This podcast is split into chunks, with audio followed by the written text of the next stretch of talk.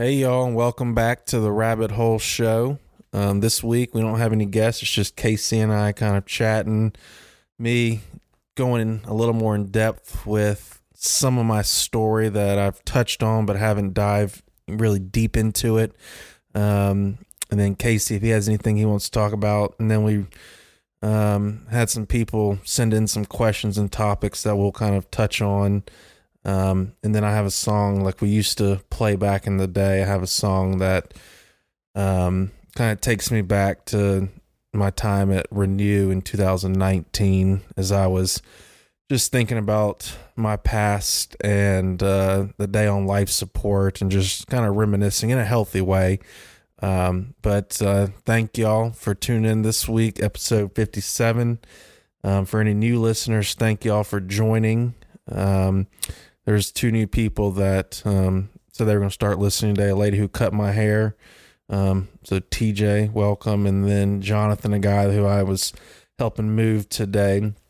Um, but it's a community. Uh, it's not um, just my story. It's anyone who has a story, and we all have a story and struggles. And the good news is we're not alone because uh, I thought I was alone throughout my journey, and most people do. But the good news is that you're not alone. And the purpose of this podcast is just for people to um, come on, share their stories, and hope that it will resonate with someone. Um, and yeah, so KC, it's been a while since we've had you on the one year. So welcome back, just to have you on and not behind the scenes. So.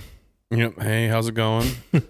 yep. Um, so I just wanted to talk a little bit, um, some stuff that's come up in my life. Um, I've mentioned a little bit. Um, one thing though, I met last week um, with a guy who um, kind of is the director and heads the Charlotte um, chapter of Truth in Nature that I'm going to get involved in. Uh, a girl who was at Hopeway with me ran into her over Christmas at a volunteer thing with the Dream Center, which Jim Noble, who owns several restaurants in Charlotte, it's his nonprofit organization.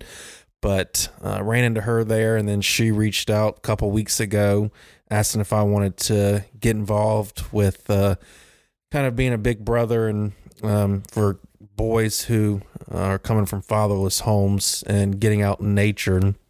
So met with uh, them last week, and uh, Bobby's his name, gonna get involved. So if anyone wants to get involved, just check out truthinnature.org and you can register there and all that. But it's a good good organization. Uh, it's not too big here in Charlotte yet, but it's growing. So that's one way you can get involved.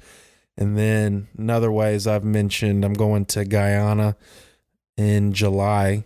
I've been filling out that uh, application, so I'm excited to do that. Uh, if you haven't yet, go check out episode 55 with uh, Jai, who lives and is from Guyana, and he is the hands and feet and is the uh, missionary down there in Guyana um, with um, the organization who we had on last week, International Celebration. You can check them out at internationalcelebration.org. But uh, their mission is to tell everyone down in Guyana about um, God and uh, what He's done for us. And so far, I think they've reached 28,000 plus um, people who have accepted Christ, um, but they're big in the prison ministry. So I'm gonna go down in July, be a part of that team, and share my story in the prisons, which I'm excited about. And um, we talked a little bit about kind of um, doing some recording down there and getting several stories kind of compiled into one episode. So not sure that'll look like, but I'm excited to go down there um, and do that.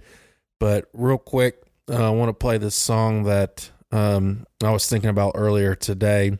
I'm sure some of y'all have heard it. It's called Waymaker by Leeland. But um, this was kind of the first God moment I had had in 2019 um, when I was at Renew in Chattanooga. But um, for those of y'all who don't know, Renew, it's a um, free program. There's guys and girls, predominantly guys, but it's in Chattanooga. I guess that's the second phase. The first phase is in Dunlap, Tennessee, where you're on the farm for six months. I was on there for five days. Um, I got hiccups. hiccups started in Memphis, Tennessee, when I was in the psych ward because they took me off a bunch of medicine, put me on new medicine, and then put me on medicine I hadn't been on in several years. And it still kind of baffles me why the halfway house program I was in didn't give them my medical records. But, anyways, long story short, combustion happened and it took a while for us to figure that out. But, um, left there, good family friend picked me up and drove me from the hospital in Memphis to the farm in Dunlap, Tennessee, where I was there five days and then got kicked out because it wasn't a medical facility, they said, which I understand. But um, it pissed me off at the point at that time. Um, and I went down, graciously was accepted into the downtown program and went and they got me into a kind of private doctor and they were about to take a camera down my throat to see what was going on, but it stopped miraculously. But that Wednesday, I think it was a Wednesday when I got down to the church, um, Hunter Thomas, who is very close family friend, like older brother, mentor, he was there the night that um, April 24th when I was on life support. He came, um, and he's going to come on and share his story at some point, but met with him and another leader, and everyone was kind of like, is he really having hiccups? Is he lying? Is he trying to get out? And I really did.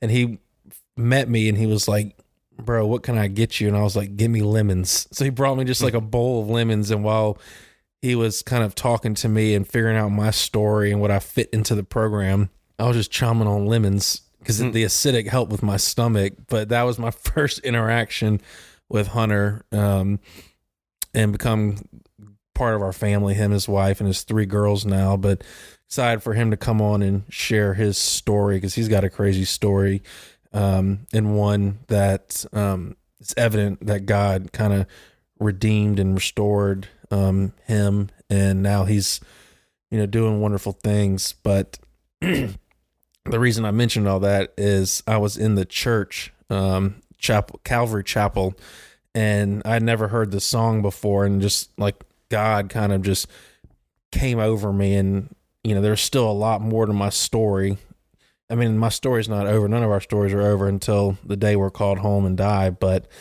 this is like I just started weeping and crying, um, and was thinking about that earlier today as I mentioned my story to two new people that I interacted with today, and kind of was just staring at my picture of me on life support and just going back to that day. And I don't remember being on life support, but just all the events that led up to me getting there and it wasn't just one day, you know, one bender. It was several that led up to that last one. But um, the song Waymaker really just stuck out to me and um, was powerful in that moment. And it's one of my favorite songs, but I'm going to just play that before we kind of dive into a few questions and then I share a little bit more about um, that day that I got arrested. Kind of, I've told this part of it and said I would mention the previous part and kind of go a little more into that. And I feel like I'm ready to do that. So I'm going to play this song real quick and then we'll, you know, talk about that.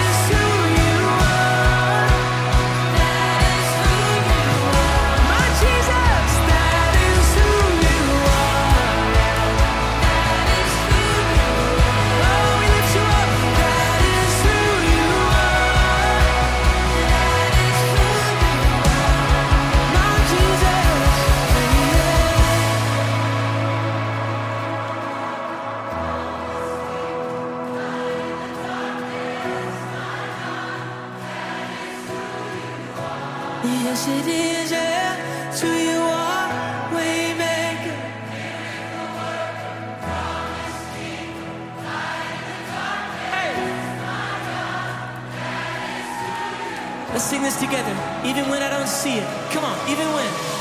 Even when I don't see it, you're working. Even when I don't feel it, you're working. You never stop, you never stop working. You never stop, you never stop working. Come on! Even when I don't see it, you're working. Even when I don't feel it, you're working. You never stop, you never stop working never stop, you never stop.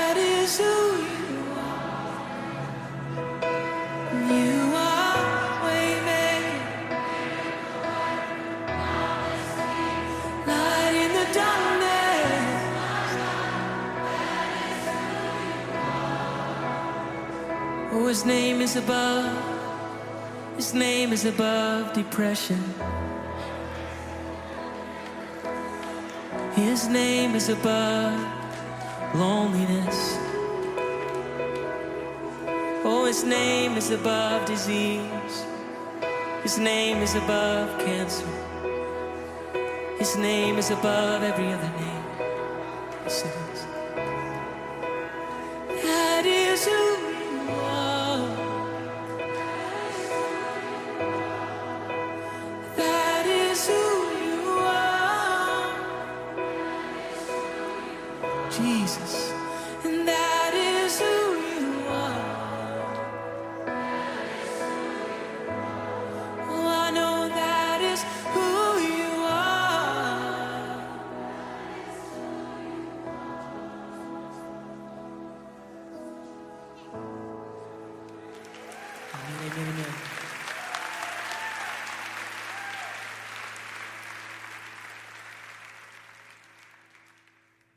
Right, so again, that was Waymaker by Leeland. Um, yeah, the first time I heard that was 2019 at uh, in Renew at Chattanooga, and just kind of just felt the presence of the Lord, and that was the first time in a long time where I'd really felt that. Um, I mean, at that point in my story, my journey of 2019, which is a year of just bouncing around from um, kind of rehabs, and once I would get kicked out of a place or you know was tired and ready to leave, I would end up in you know psych ward, start feeling suicidal, go to another one, and I mean, kind of knew the system and how to play it, unfortunately, but also um, I wasn't ready to get the help that I needed and really kind of dig deep and work through those underlying issues and demons that I had suppressed for so long. But so that was the first time where I just felt his presence and just began crying and didn't care what people thought of me,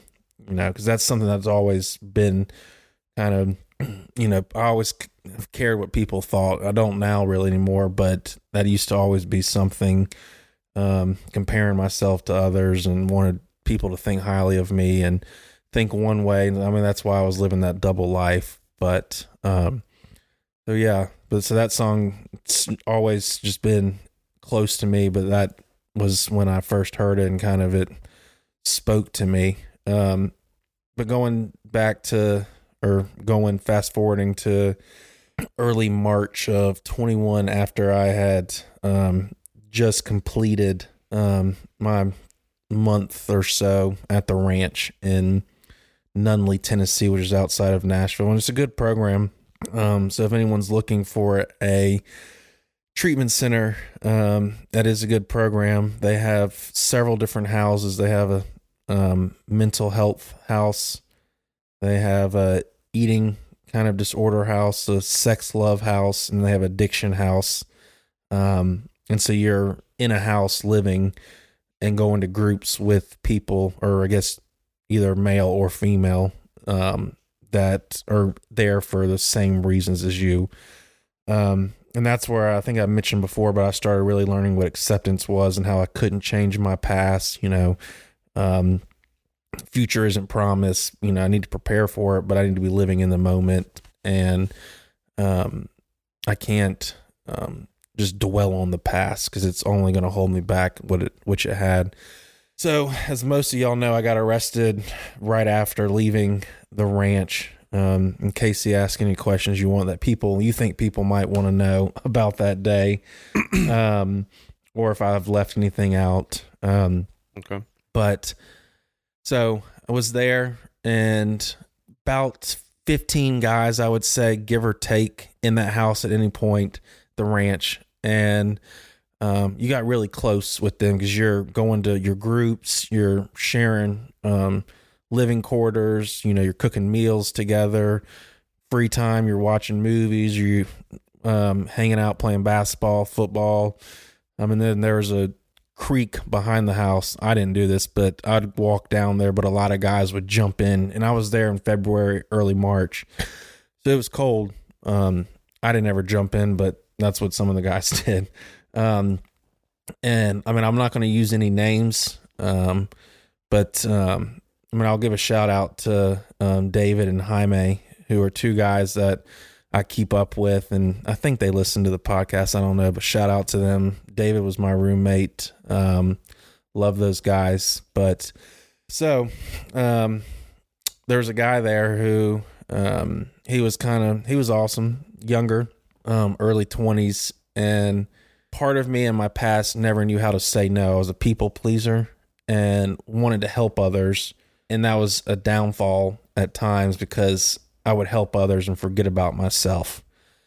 So um, there's this guy, and he um, was from the Midwest, and he uh, didn't have the best home life, and kind of wanted a new change, start to life. And um, one night we were watching some movie, I can't remember what it was, but whatever the movie was, it triggered him, and he walked outside, and I walked out and started talking to him, figuring out what was going on and he started saying why it triggered him and um it, a lot of it was from his childhood and those childhood wounds and just growing up. He had been bullied and stuff and um you know I don't like people that are getting bullied. I like to stick up for those people. And I um my two roommates um were moving out and I needed two roommates. So I was like well how about you know if you want you could come to Charlotte we can get you a job um and you know you can pay rent and kind of start a new life here in Charlotte. And I was thinking he probably would say no but he bit at it and said yes real quick. And kind of after he said yes like his demeanor changed in a good way. And then my anxiety kind of was like ooh like do I really know what I signed up for? Like this would be great but I don't know if I'm ready. Mhm. um, and told my mom. And at this point, I wasn't really speaking with the family. Like I had called my mom on her birthday and their anniversary just to wish them happy anniversary, happy birthday. But other than that, hadn't talked to them in like a month or so. And mm-hmm. she was like, I don't think that's a good idea. And I was like, You don't know anything. that was always my attitude. Like I know what's best for me. You don't, which is BS.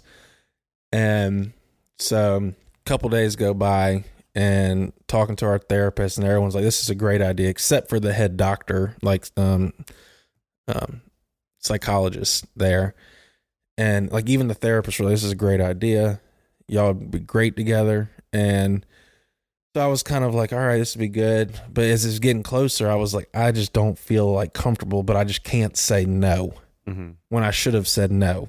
So we leave, and it's on a Saturday. I can't remember the date, but it's early March, and um, we're both getting. Uh, we got picked up at the house, and we're taken um, to the main campus, and that's where my car was parked. And I decided to get high in the parking lot for our drive back. So what was your thought like leaving there? Like I'm just gonna get high, or was it because it was there? You were like, fine, I really don't have a problem with with weed, and you know it it had been a while. Yeah, I mean, it had so been a it'd be while. Definitely more. Yeah, it had been a while. And prior to me going to the ranch, I was dealing weed. I was smoking Yeah. two ounces a week, maybe like a large, large amount. And I was dealing and I was just not in a good space. Like, didn't tell my family until like the day of that I was going to the ranch. But some stuff had happened prior. I was in a very bad headspace mentally. Try to get into Hope Ways. I think I mentioned before. They said no and they recommended this place. Um, and I had had COVID right before, so I was by myself. Was, um, and on my way up, I was smoking a lot of weed on my drive from Charlotte to um, Nunnelly, and um, and like we've with William Burles, Burleson, I think episode forty, we had a conversation about weed and medical, and then kind of it just being social. And I have no problems with marijuana, but for me, it's just something I can't do. Like I kind of go balls to the walls with it. Like Yeah. it's I'm waking up smoking. I'm just smoking all day. I can't just enjoy it. And then also every now and then anxiety attacks happen with me. And when you're high, it just takes your headspace to somewhere else. hmm Um, and then if you're not sleeping right, which I hadn't been on, you're on a lot of different medication. So there's a lot of factors that were playing in to this day. Um, but while we were there, I mean, a lot of people smoked weed, so it was just like we were talking about all the time, and I was like, I just can't wait to smoke. Yeah. Like, because that was something I just always did. It was like that's part of me at that point. Correct. Um, I don't think it's healthy to smoke all day, every day, like I was doing. But if you can do it in moderation, and I got no problem with it. You know, there's people out there who will disagree, but right now I don't smoke. I haven't smoked since Easter of last weekend.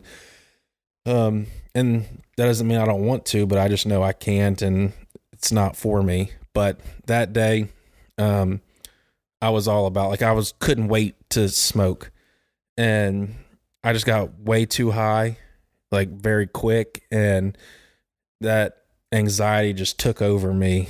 Um, And it was like you already had underlying anxiety from bringing this guy back, so that's adding on top of it. correct, and I was on med- a lot of different medication, like antidepressant, anxiety, Mm. psychotic. Um, so yeah, like a lot of underlying issues, but like you said, I was already having a lot of anxiety about bringing this guy back to Charlotte with me when I knew it wasn't the right idea. My mom and a mother's intuition, I, I 100% a woman has a mother's intuition. Like this is not a good idea, but I knew better than her at the time.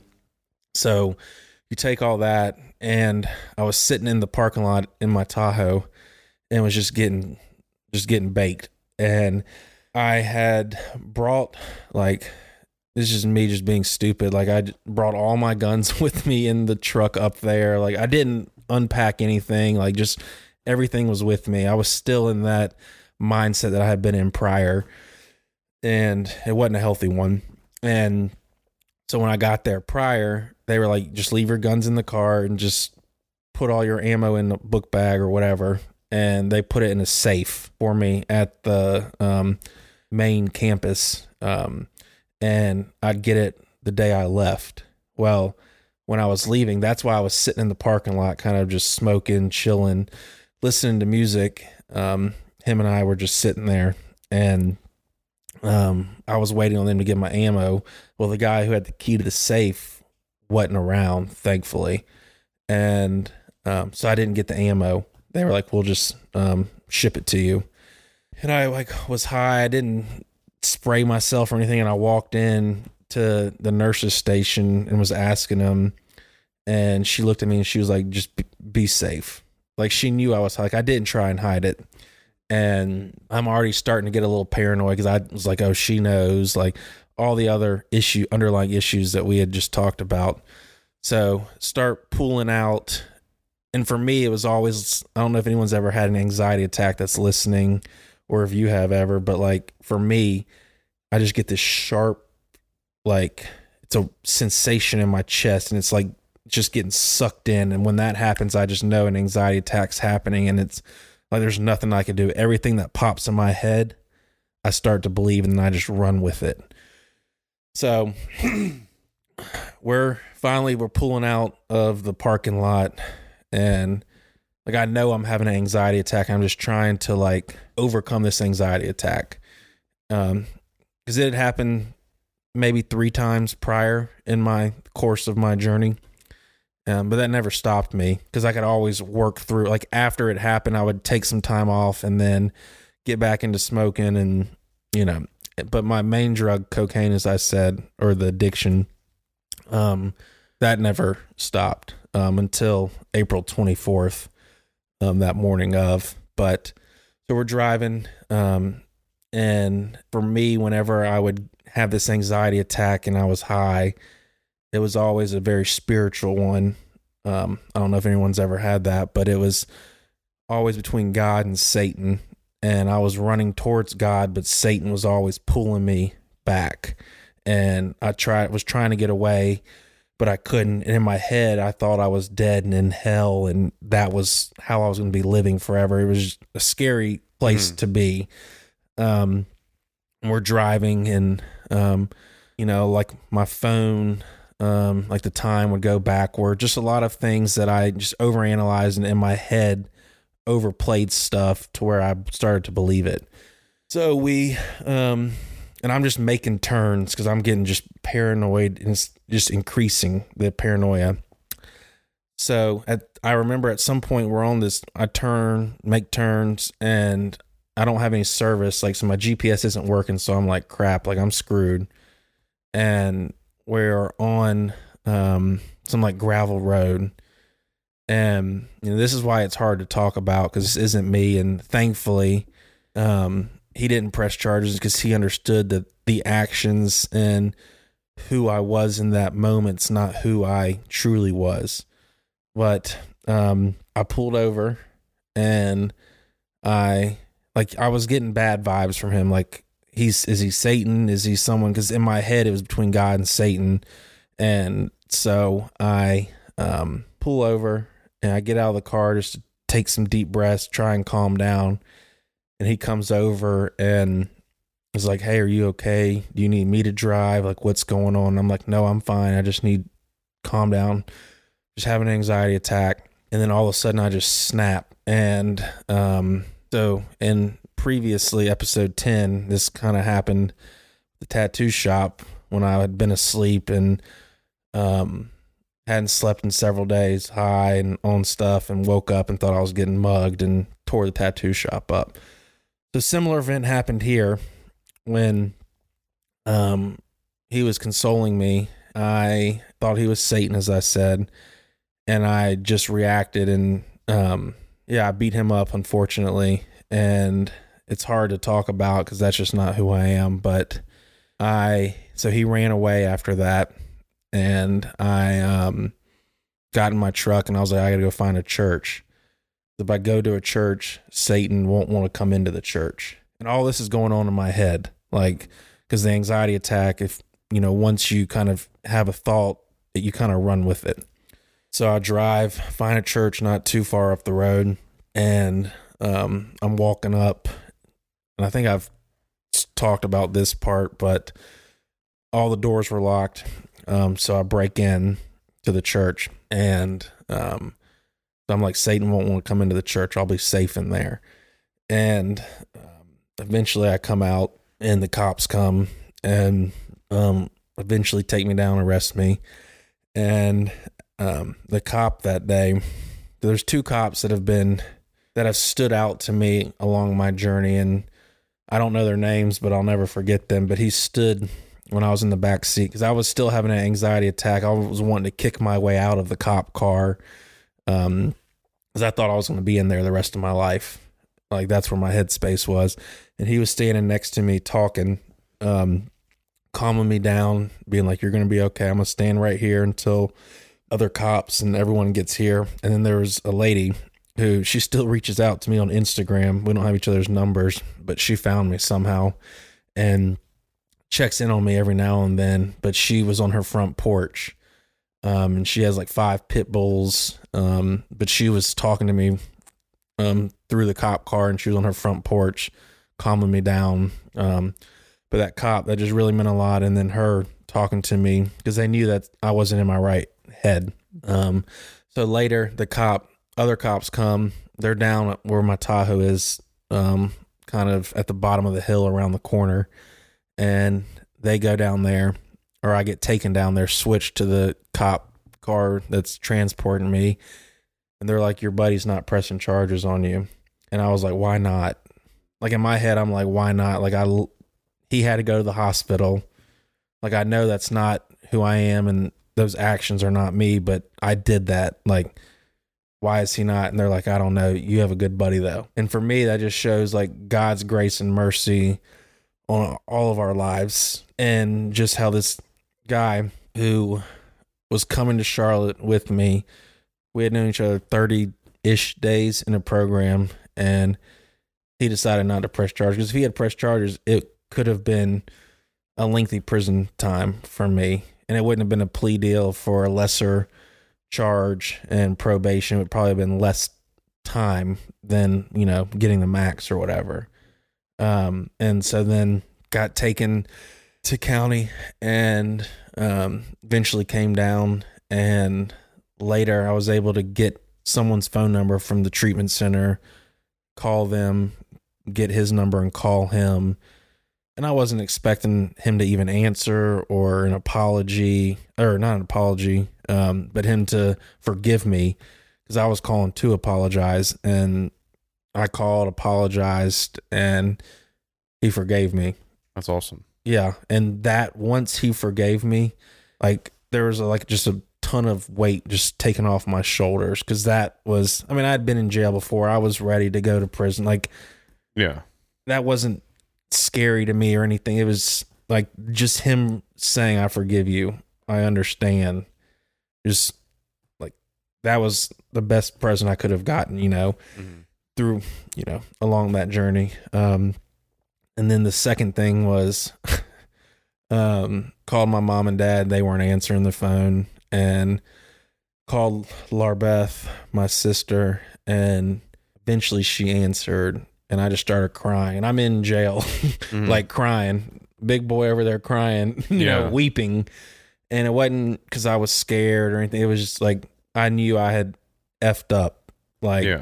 It wasn't no misdemeanors like it was some pretty serious stuff and like i knew that i needed to change. I didn't know how to change but i wanted to change and i the lord had me learn one more lesson to really get my stuff together.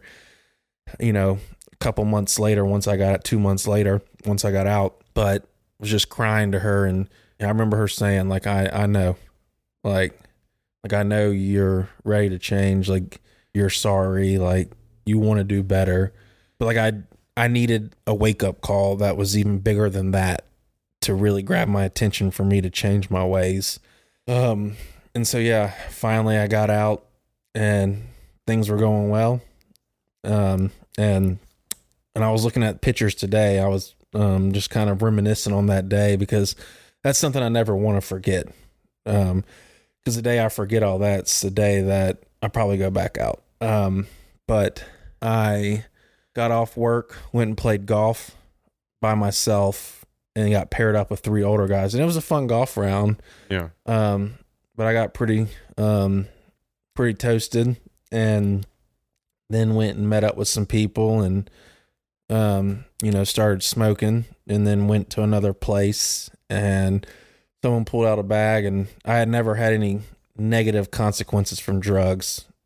I mean, looking back, yeah, I did. It was, Yeah. you know, just poor health, not sleeping, which sleep is a huge part of, you know, my life now, like making sure I get 8 hours of sleep and um saying no to some things because I know I need to get sleep because I got to prepare for the next day and the old me was let's have fun, we can worry about sleep later Yeah. um and um so someone had a you know and those were the only negative consequences um and missing family events and stuff but so someone pulled a bag out and never nothing bad had ever happened in my eyes so i was like let's do it let's go and i was already f- loose and ready to go Mhm. and so I was just going the whole night because for me, as I've said, it was never just one line, one bump, one whatever. It was going until my body was shaking and I just couldn't literally do another line or whatever. So um, we bounced around, you know, from different apartments. And I remember the sun coming up. I was on the phone. That's the last thing I remember. And then by God's grace, a fire truck was passing by on the way back from a call. So no one called 911. Like I was just on the sidewalk and they happened to pass. If they hadn't passed, who knows what, you know, I probably I wouldn't be sitting here Yeah. um and the fire truck took me to the hospital got there and didn't have any identification nothing on me as i've said before another god moment one of my good buddies tyler who i was just on his bachelor trip in uh, san antonio or bandera um hunting trip which we didn't kill anything but it was still a good time um despite i having a sinus infection while down there Yeah. That's no fun. no, but I drank a lot of water, Pedialyte, and slept a lot, and um, took in some good views and good conversation. But um, his sister was one of the entry nurses and recognized me. So another God moment. Like I could have just been in the hospital on life support and woken up to no one, and Yeah. who knows what that would have done with my mindset. Would that have been enough? because I got my mom took pictures, as I've said before, not to boast or be like, look at you, but to be like, look at you in the state and how close you were to death. Like you got coded and you were on life support. Yeah. You can't teeter that line any more than you did.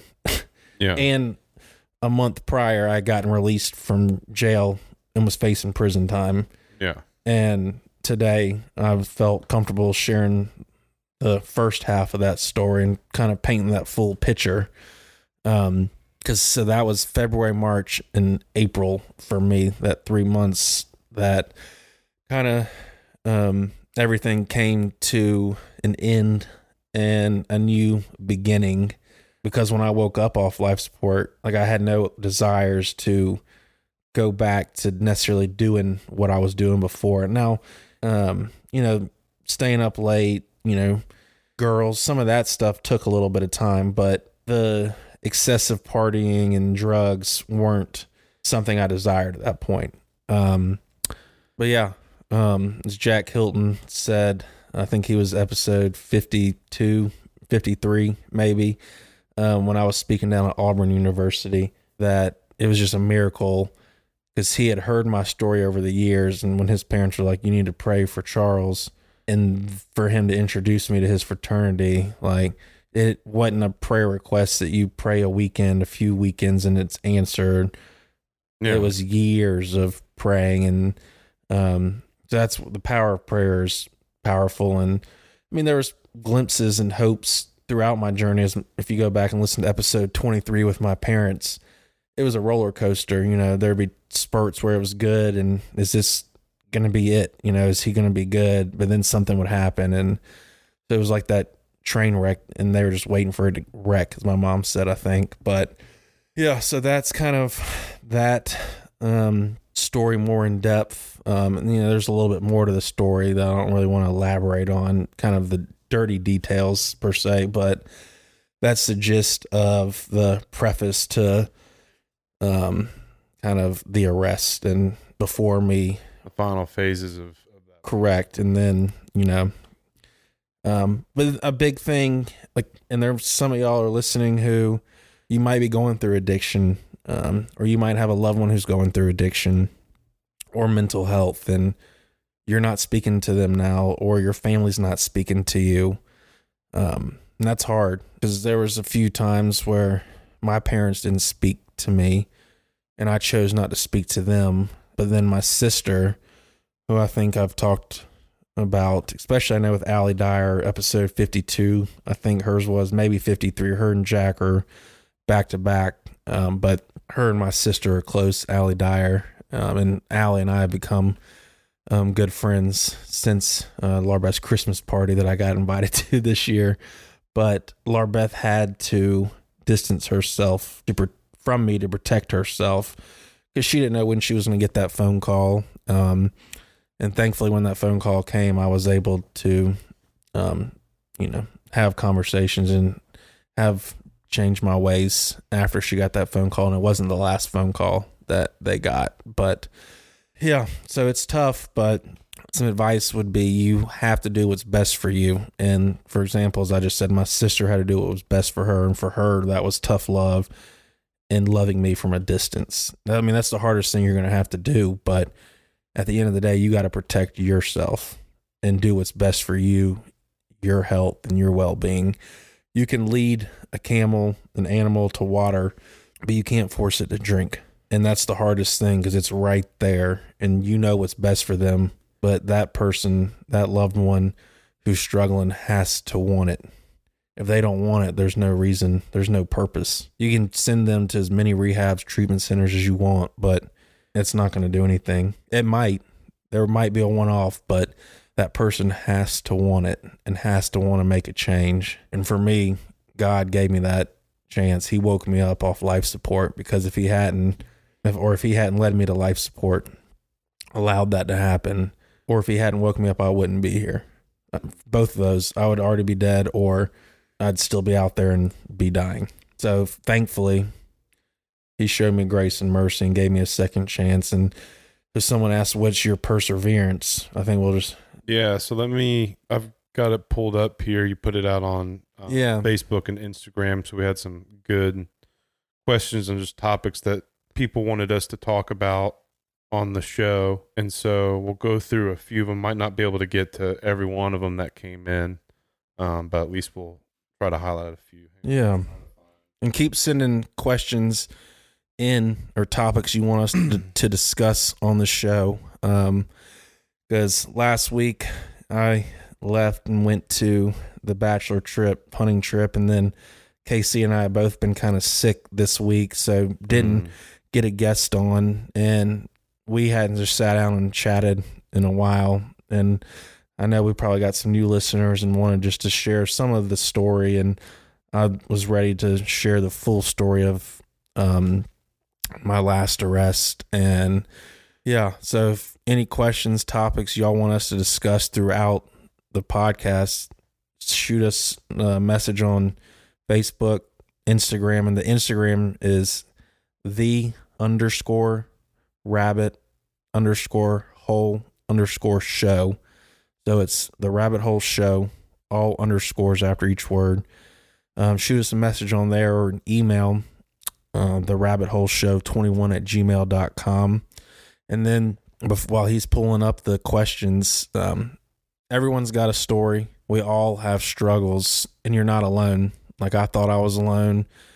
KC thought he was alone with his story. Everyone Mhm. thinks you're alone at some point in your journey, but you're not. And that's the purpose of this for people to come on, share their testimonies, their stories, their struggles, and also their triumphs and how they've overcome them and dealt with them. Because my story might not resonate with you. KC's story might not resonate with you.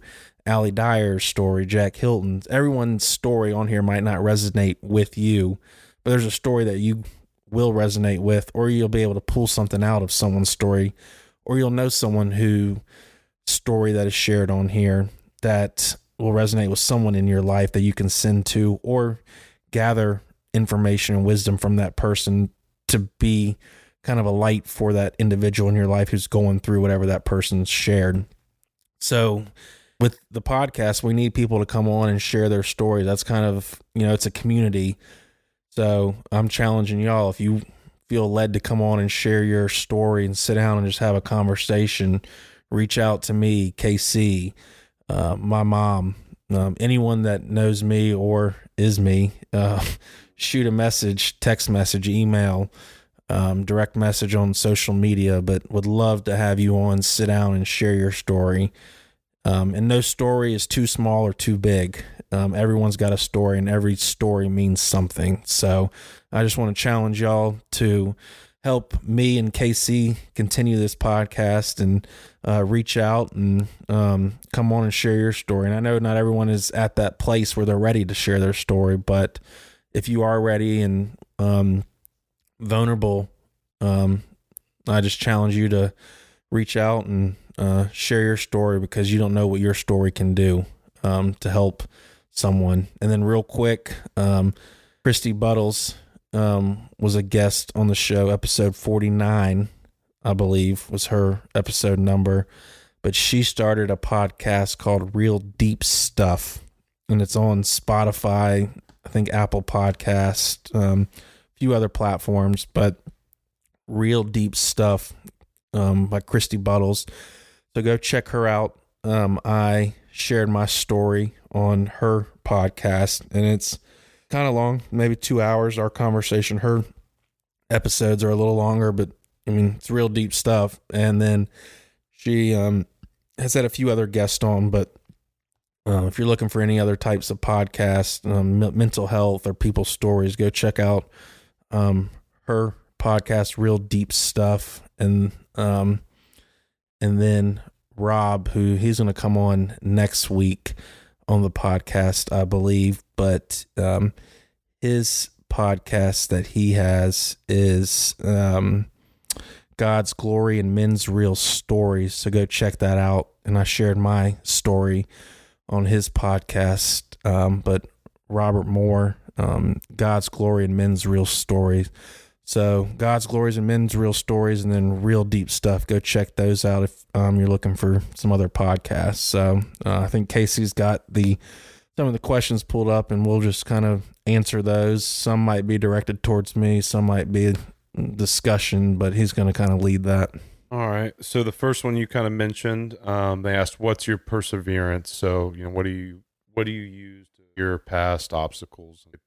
Um, so a big thing is I kind of talked about it a little bit um, with the arrest story and kind of the uh, family and um, but for me in my first tattoos I've talked about I don't know what episode but on my left wrist one day at a time. And it wasn't because it was drinking or addiction.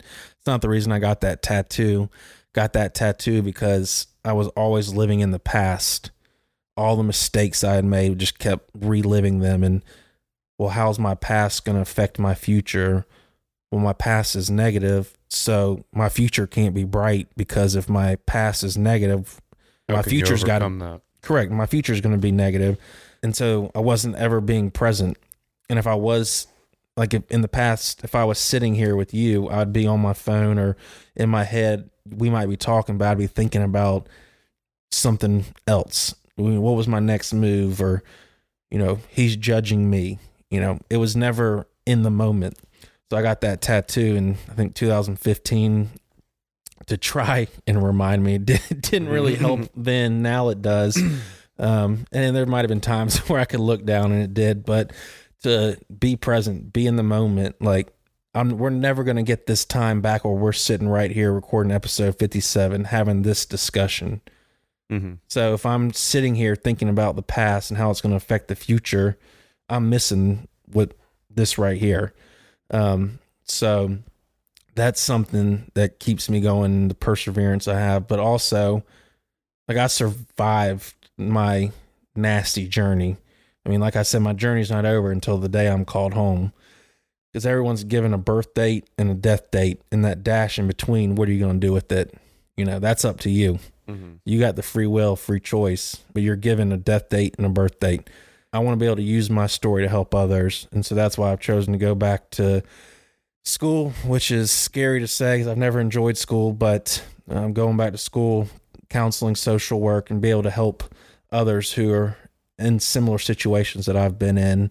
And then also, yeah, I want to get married um, someday. I'm single right now, and it's the season I'm in, but I'm ready to start dating and I want to have a family one day. And so that's another thing that I want to, um, you know, have in my life if that's part of his plan. Um, Mm-hmm.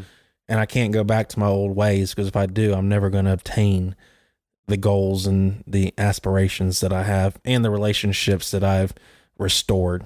Um, so So that was a little bit of also um, somebody asked, you know, kind of what your future goals are and what you're you're up to now. Um, but it kind of leads a little bit into um, another question that we got, which is pursuing the Lord's purpose without making an idol. So I'll kind of I can rephrase it a little bit. Um, you know, how do you make those goals? You know, of getting married and then you know going through this first journey through school and then what it looks like. You know, find finding a career in that after how do you not make that the you know because i think that that's something that's been put on your heart by god mhm. and is your purpose or part of your purpose you know it's a little bit like a path that on dark street you don't know where it's going to turn or where it goes and that's kind of the living in the moment you might know you're on a path but you don't know where it ends or where you're going to end up um, so how in your mind do you think you know and this isn't we don't might not even have an answer for it but how are you thinking of it in a way that you're not going to make that goal your idol or the only thing that you have to hold on to whereas if you get into school get on this and then you end up getting pulled in a different direction or a door gets closed in a place somewhere else how do you not let that discourage you thinking that that's your idol your sole focus and not whatever god's heart has for you in that Um, yeah. Reading that question, I was like, well, that's a tough question. Like, because if it's God's purpose, how can I have it as an idol? But, you know, breaking it down like that makes more sense. And I asked my mom, I was like, what? And she goes, basically what you just said. So, I mean, every day I ask the Lord, whatever your will is, you know, sign me up. Like, I know it's not going to always be my way. Um, and a lot of it's not going to be my way. It's your way. And I want your way and your will, not my will to be done. So I know that it's not doors are going to close, other doors are going to open. You know, because I've been out of work since end of September and trying to figure out what am I supposed to do. Um, and that's why I got the career coach and you know, I was trying to not go back to school because I don't like school yeah. but I went through all this, so I have the life experience, I have the passion. Now I just need to get the education. So a lot of people were saying this is what I think you're being called to do, and I kept saying, eh, I don't know. If it's meant to be, it'll happen. And I kept saying that, and finally, after several several people, um, the career coach was like, "I think this is what you're called to do." And I was like, I was afraid you were going to say that, but Mhm. like I kind of knew. And I mean, all I can do is trust the Lord. I mean, I've been through so much in my life. Everyone's been through a lot, but I'm speaking for me that I mean, there was points in my life where I was ready just to shoot myself and end my life, you know, and I'm nowhere near that now. There's some dark days I have that it's tough to get out of bed, but I know if the Lord is calling me to do something, he would have called me home that day. I would like my purpose on this earth would have been done.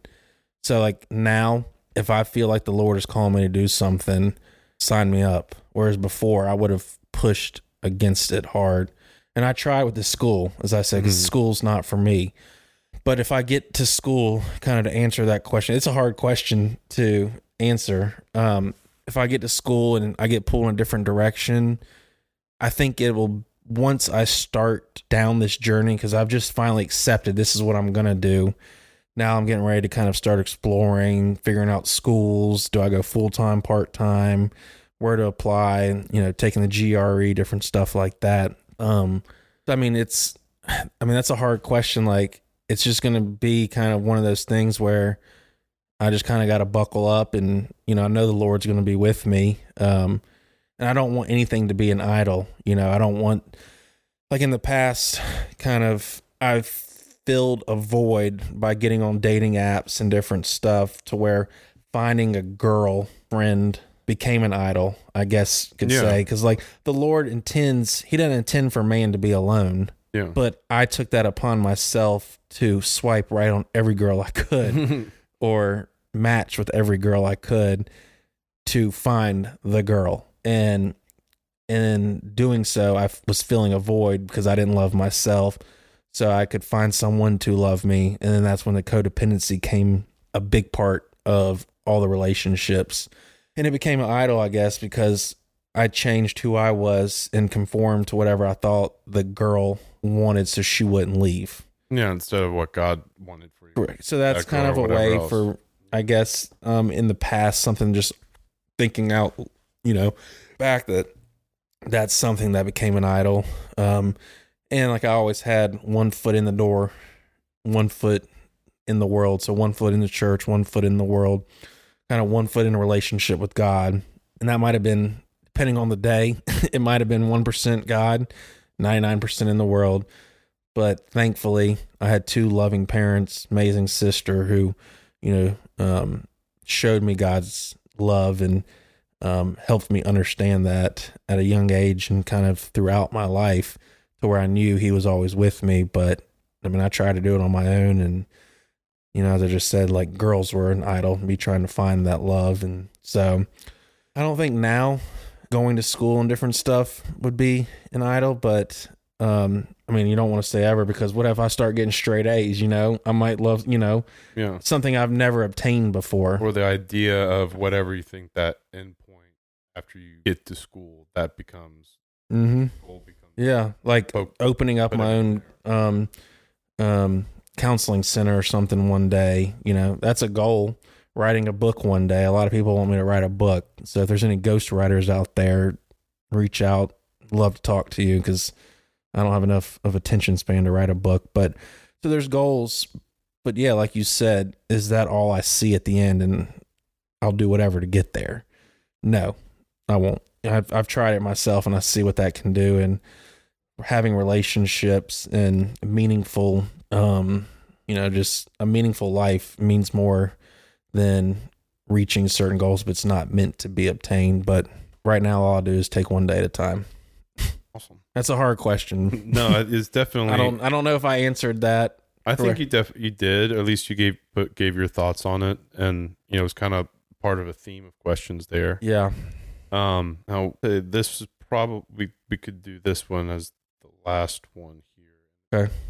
Because there's a lot of questions that came in from people talking about you know depression and mood disorders like bipolar and Yeah. just anxiety attacks and how do you deal with them in the moment. And real quick before you ask that, or we talk about the last question, if you, we did an episode, I think, on depression or maybe anxiety. I can't remember. And then um, Tim Boland, who I just spent a weekend with um, in San Antonio, Bandera, um, he uh, was vulnerable and came on and talked about his diagnosis and kind of life with bipolar. So that's around episode 18, 19, somewhere in there. But we did one on I know anger. I think it was either anxiety or depression, one of the two. And then Tim Boland talked about um, his bipolar disorder. So um, go kind of go check those out. Um, then the later teens episodes, um, if you kind of want to hear some more of that. But um, yeah, so what's the the last one that you that we kind of want to end on before we? Well, it's just how do you deal with your depression or if you're having that anxiety attack or you're feeling that mood swing, how how do you deal with that now? Or deal with it in the moment in that moment, like steps that you take. Um, yeah. So the old me, I'll tell you what the old me did, and then I'll tell you kind of what I do now. Um, and obviously each situation is different, but kind of how I like to handle it now is similar. But in the past, it was either the cold shoulder, I wouldn't talk to you and I'd write you off, wouldn't talk to you again, or I'd fight you, or it was just all the negative stuff. Um, or I just bottle it up, suppress it, and it'd come out later. Um, or I'd just go out and hit the town, you know, to numb everything. Um, but I never talked about it, you know, because if I talked about it, I would seem weak. And as I've said before, I wanted guys to fear me and girls to love me, and um, I didn't want to be pushed around, so did not want to seem weak. Um, but now, if there's depression, anxiety, um, even you know, kind of anger, which is a secondary emotion, as I've talked about, and kind of, I like to figure out what the root cause is. So why am I feeling depressed? That anxiety, or why am I having that anger? Kind of, what is the true feeling? What is called making me call, making me feel those ways and causing those emotions and feelings? Um, and so by doing that now, it's kind of just sitting in the moment and kind of what's going on in my life that could be causing this right now. And then once I've kind of done that and kind of have an idea of why I'm feeling that way, then do I go and I like to talk to you. We've had a lot of conversations um, about stuff. Um, And same for me, to you.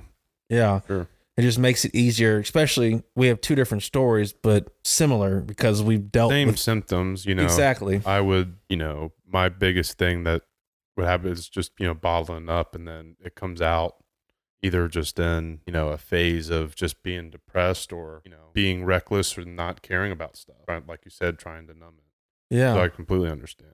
Yeah.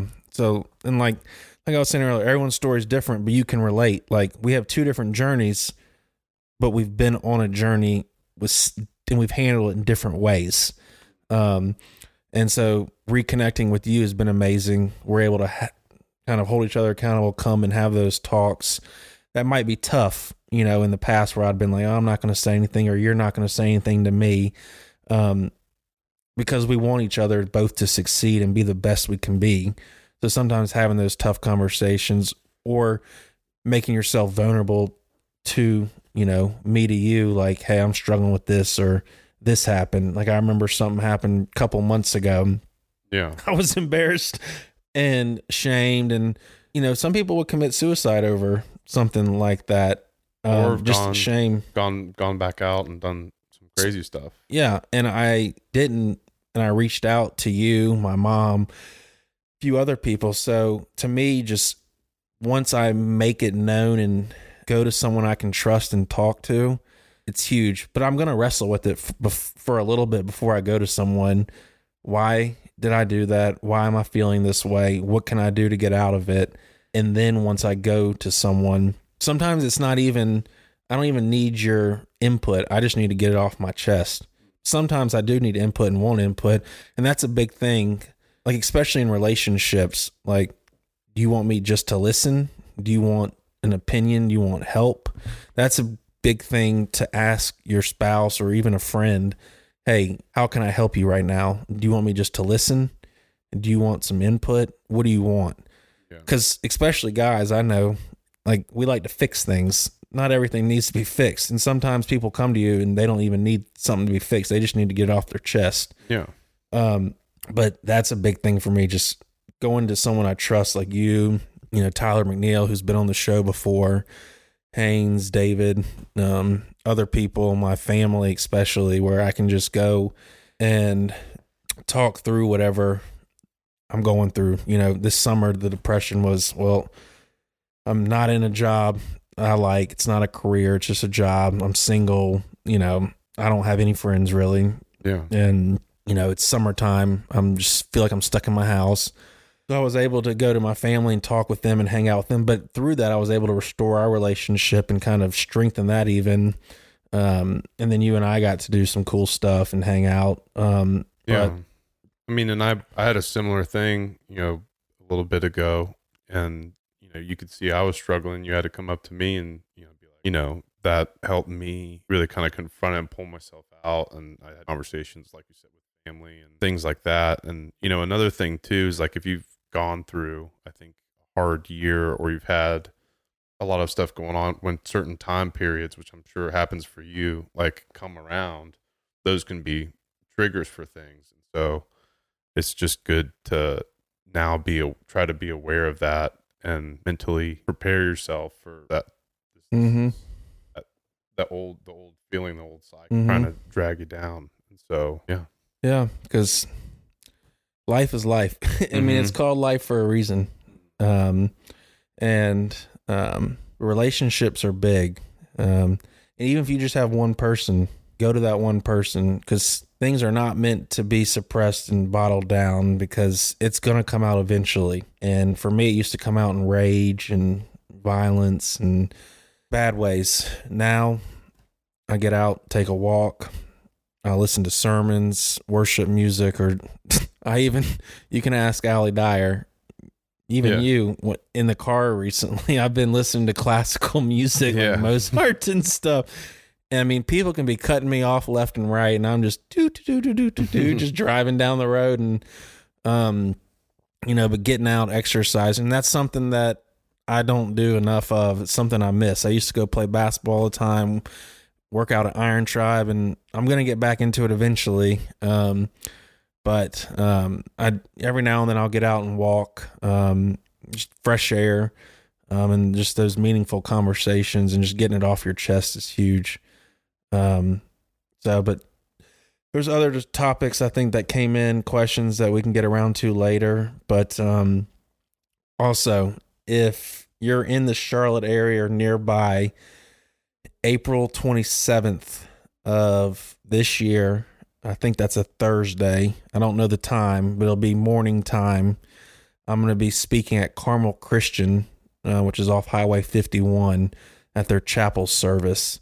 Um, so if anyone wants to come and listen to me um, share my story um, at the Carmel Christian um, chapel service and to the students, uh, feel free to come and put that on your calendar. It's, again, it's April 27th. Um, would love to have you. If I don't know you, I would love to meet you. But uh, that's something that's coming up um, in a few months, and that'll be around the two year anniversary. It'll be like two years and two days, I think, maybe. Um, but they gave me a few dates, and that's the date I picked. Um, just I thought that'd be a cool way to kind of celebrate and um, um, share my story on the two year anniversary. So just mark your calendar if you'd like to come and hear that. Um, yeah, but um, next week we're gonna have Robert Moore, um, God's glory and men's real stories. Um, he's gonna come on and share his story with y'all, and we're just going to have a conversation and see where it goes. But um, this has been a good episode, 57. We haven't just sat down and talked since our one year anniversary, so it's been good to Yeah. just kind of shoot the breeze, answer some questions, and um, kind of go a little in depth more of um, what happened in February, March, and April of last year. Um, again, I'm glad I went through all that because it's made me and shaped me who I am today. I'm, you know, a 180. Um, and um, I'm just glad that I'm here and be able to share that. And um, if this my story helps one person, it's better than none. So, um, all right. Well, thank y'all for tuning in to episode 57 with KC and I. Um, as I said before, any questions, topics um, you want answered, or you want to come on the show, challenge anyone listening who has a story that they're ready to share. Reach out. Um, let's get uh, something on the calendar so you can come and share your story. Um, several ways social media, email, the rabbit hole show 21 gmail.com, text message, whatever. But um, thank y'all. It's an honor um, to have y'all um, be a part of this community.